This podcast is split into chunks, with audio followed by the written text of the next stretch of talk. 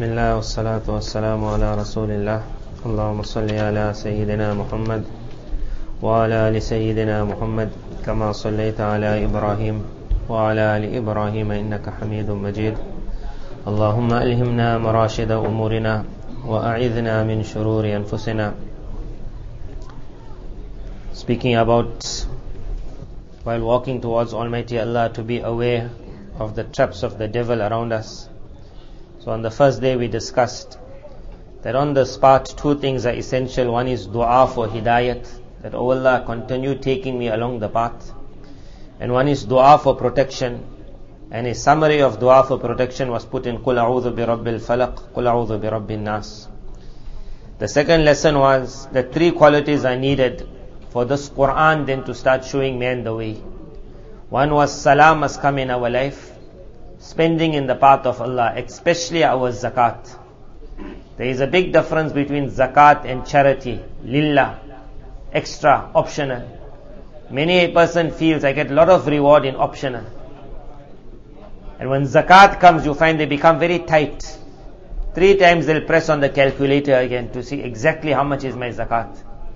Because they really feel that in zakat it's like an obligation, I must give it. It's like interest. Give it away. Dirty wealth. Whereas it's not like that. Zakat wealth is the wealth that Almighty Allah has ordered from us. Like how salah, there are five salah which Almighty Allah ordered from us.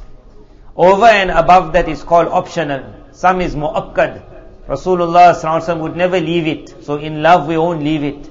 Sunnate mu'akkada. Some is what is called ghair mu'akkad. Allah's Nabi used to leave it sometimes. So we also sometimes can leave it, but because he read it, we try to read it. But some is called fard. A fard is that which Almighty Allah has ordered. By it being an obligation, it doesn't become dirty. Rather, it gets a high position which no nafal can ever reach.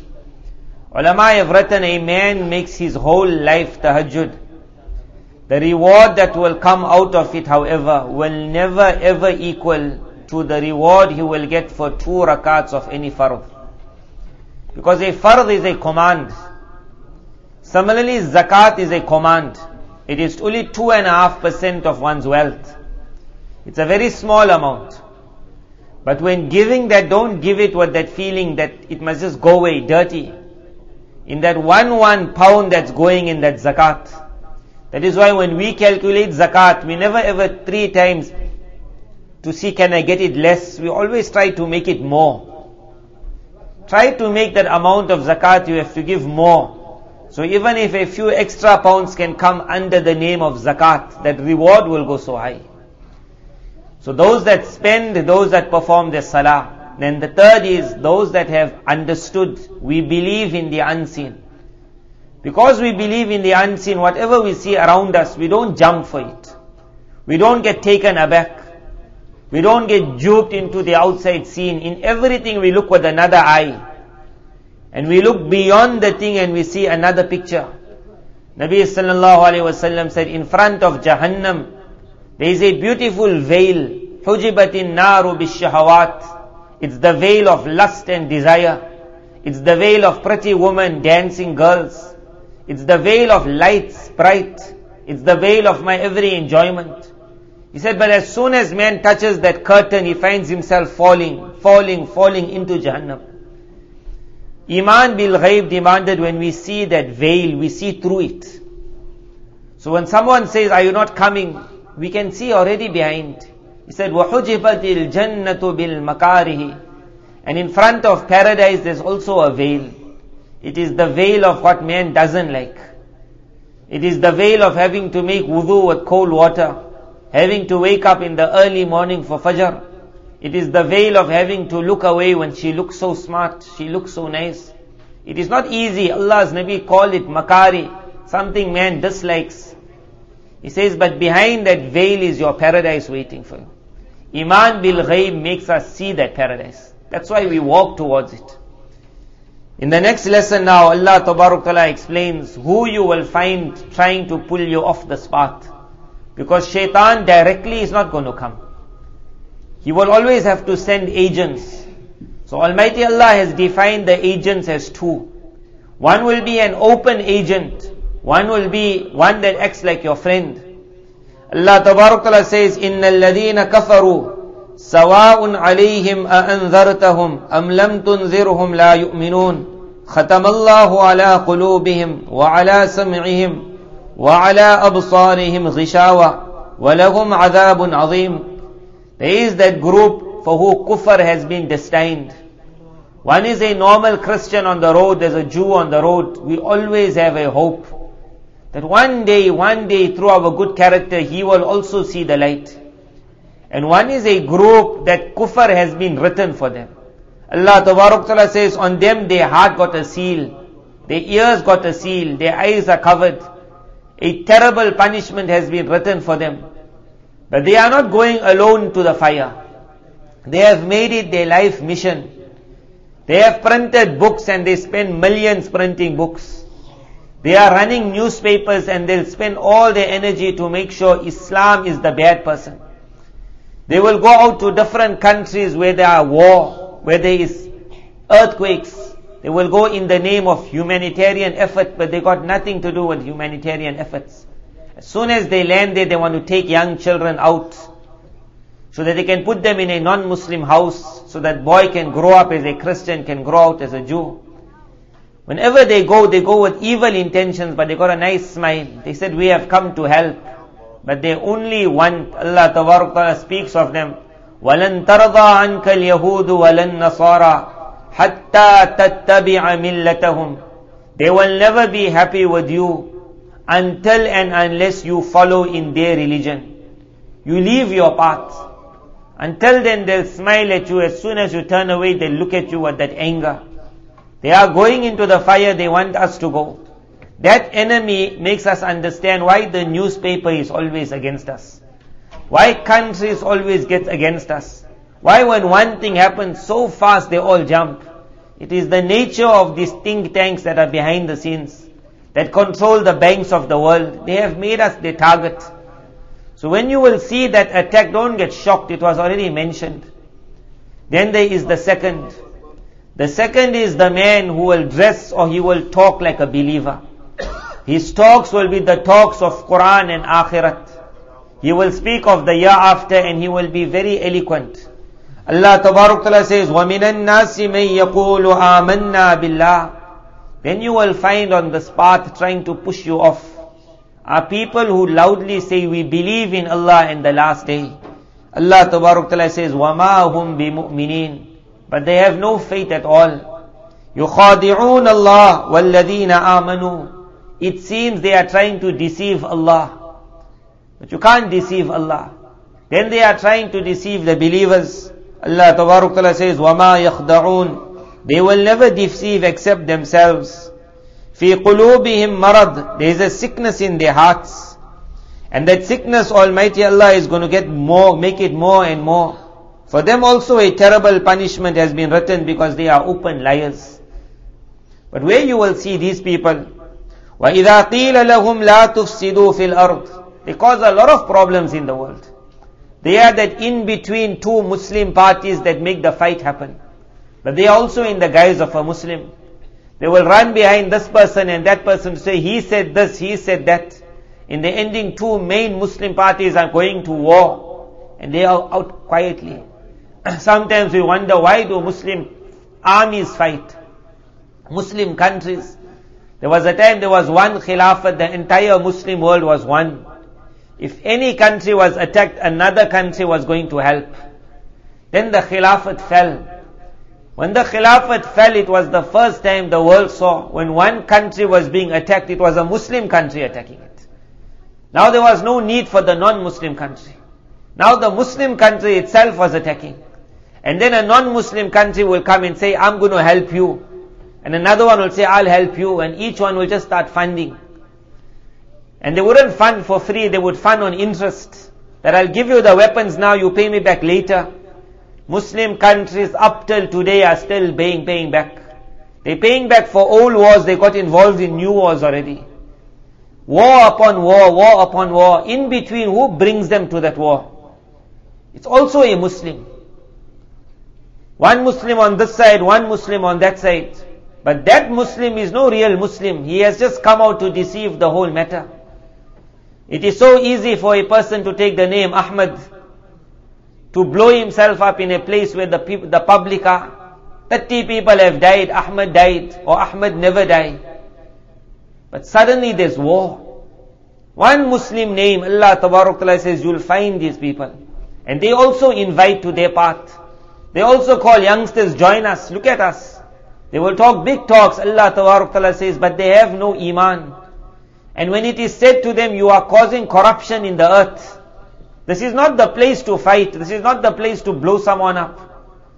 When it is said to them, do not cause corruption in the earth, they say, Innama nahnu muslihun. We are trying to put things right. Allah Ta'ala says, Allah, listen well, innahum humul mufsidun. They are causing a lot of corruption. The only thing is they themselves don't understand. They are so blind in their way. That's one sign of them. The second sign of them is they do not like Sahaba radiallahu anhu. Whenever you will find a group that gets an allergy when Sahaba are mentioned, Allah Ta'ala said from the beginning of Quran, watch out from this group. In today's time, it's not very hard to pick up who does not like Sahaba. وَإِذَا قِيلَ لَهُمْ آمِنُوا كَمَا آمَنَ النَّاسِ When it is said to them, you must believe like how the main group believes. That main group meant the group of Sahaba. قَالُوا أَنُؤْمِنُ كَمَا آمَنَ السُّفَهَاءِ They say, why must we believe like those fools? To be able to call Sahaba fools is a game for them. They don't only call Sahaba fools in some of these circles. You will hear them cursing Sahaba. You will hear him giving them a khutbah and in the khutbah they will say, this Sahabi was good, that one was bad. Allah Ta'ala says, when you will find that group who are calling the top group fools, Allah innahum humus sufaha. Understand well, they are the fools. وَلَكِنْ لَا يَعْلَمُونَ They also blind in that. On this path you will find two parties. One is an open non-Muslim, but he has made it his mission to make me and you, my child and your child a non-Muslim. No matter how smart and how wonderful his smile is, no matter how high his education standards are, no matter how clean his school is, you must think well when I put my child there, is he going only for a worldly education and his deen protected? Or is there a fear he will get the world and he will lose his akhirat? For which reason in our countries make so much of effort that the education system must come also under us. That the principal must also be a pious Muslim. He must be able to see the curriculum. He must be able to see what they're teaching. In this country now all of you know that in your education system unique books are being put in. So in one place someone complained about it. He said, how will my child read that book? So I said to him, in our circles it is said that a book does not create education. It is the teacher that creates. I said, normally people teach, ask us, what book are you teaching? That makes it happen. So we say, if a teacher is a master of that field, he can use any book. The teacher makes the book. The teacher can criticize the book. But what the teacher teaches, that what goes in the mind of the child. If the teacher laughs at one subject in the book, the child won't believe that subject, he'll also laugh. And if the teacher is convinced of that thing, the child will become convinced. I said, whatever they put in the books, they can't control the teachers but. If our teachers are ours, if we can create that environment where the teacher has a mind of a pure Muslim, the child will get a mind of a pure Muslim. Never ever think a Western education will not affect the religious mind of my child. It is mentioned in the circles of knowledge, إِنَّ هَذَا الْعِلْمَ دِينٌ إِنَّ هَذَا الْعِلْمَ دِينٌ Ibn Sirin rahimullah, Imam of the Tabi'in, at that time he said, remember knowledge is your deen. Knowledge is your religion. فَانْظُرُوا عَمَّنْ تَأْخُذُونَ دِينَكُمْ he says, think lot before you take your religion from someone. Meaning before you take your knowledge. When our children today are going out, in the past in the schools, they would hide that hatred. Today they opened it in the education system. They forced the theory of Darwin in schools. They are going further. There's no stop. To fight that, we have to have our own schools. We have to have our own teachers. May Allah Ta'ala make it happen. When you will have your own, you will see a child goes in that environment, his mind automatically becomes religious. So one is when the non-Muslim has established such a unique system, we can also establish. And the second is, it is not every Muslim that your child must learn from. One was the open enemy. You say my child is a Christian, he's a Jew. So if he tells you something about Jesus, don't listen. Then there is a second one which is even sometimes more harmful. That a Muslim opens up a center. But he is not someone who we know. Allah Ta'ala said, watch out also for the man who says I'm a believer because it's not everyone who says that he is. He when he talks, that child will believe everything he says. And we are having that today also. Any Muslim name opens up an organization, a school, immediately the father says, my child is put in. But he knows nothing about that person. Any person wants to learn anything, he presses on Google, three sites come on. The one who he finds speaking well, he knows nothing about the man, but knowledge is your deen. Ponder well who you will take your knowledge from. He must have a few qualities. One is he must have intense love for Sahaba and the Sunnah of Rasulullah sallallahu alaihi wasallam. On his tongue you must never ever hear a word of disrespect for any of the scholars of Islam, any of the scholars. And no disrespect at all for Sahaba radiallahu anhum and for Rasulullah sallallahu alaihi wasallam and the Sunnah of Allah's Nabi. He must not try to show that the Sunnah was for people of the past and today we got a different world. He must be a man who shows us that the world can move with the sunnah. Not that the sunnah must move with the world. When he talks in that manner, when he talks, he reminds you of Allah in the year after, then this is a man who you must say, I will take my religion from him, I will take my knowledge from him. On this path towards Allah, these two enemies are going to come. An open non-Muslim who will also invite us with a smile, give me yourself, give me your child. He will put up an advert, he will put up a school, he will put up a playground, he is just inviting, spend millions, billions. And the second will be the hidden, that the Muslim will come in the guise of Islam and he will say, give me your child. But he also got another path he wants to take them on. May Allah Ta'ala protect me, protect you, protect our children. It is not easy to find the truth. But Wallah Allah Ta'ala says, وَيَهْدِي إِلَيْهِ مَن يُنِيبُ Whoever looks for the truth, Allah gives him the truth. Whoever looks for it. Allah Ta'ala grant it to all of us.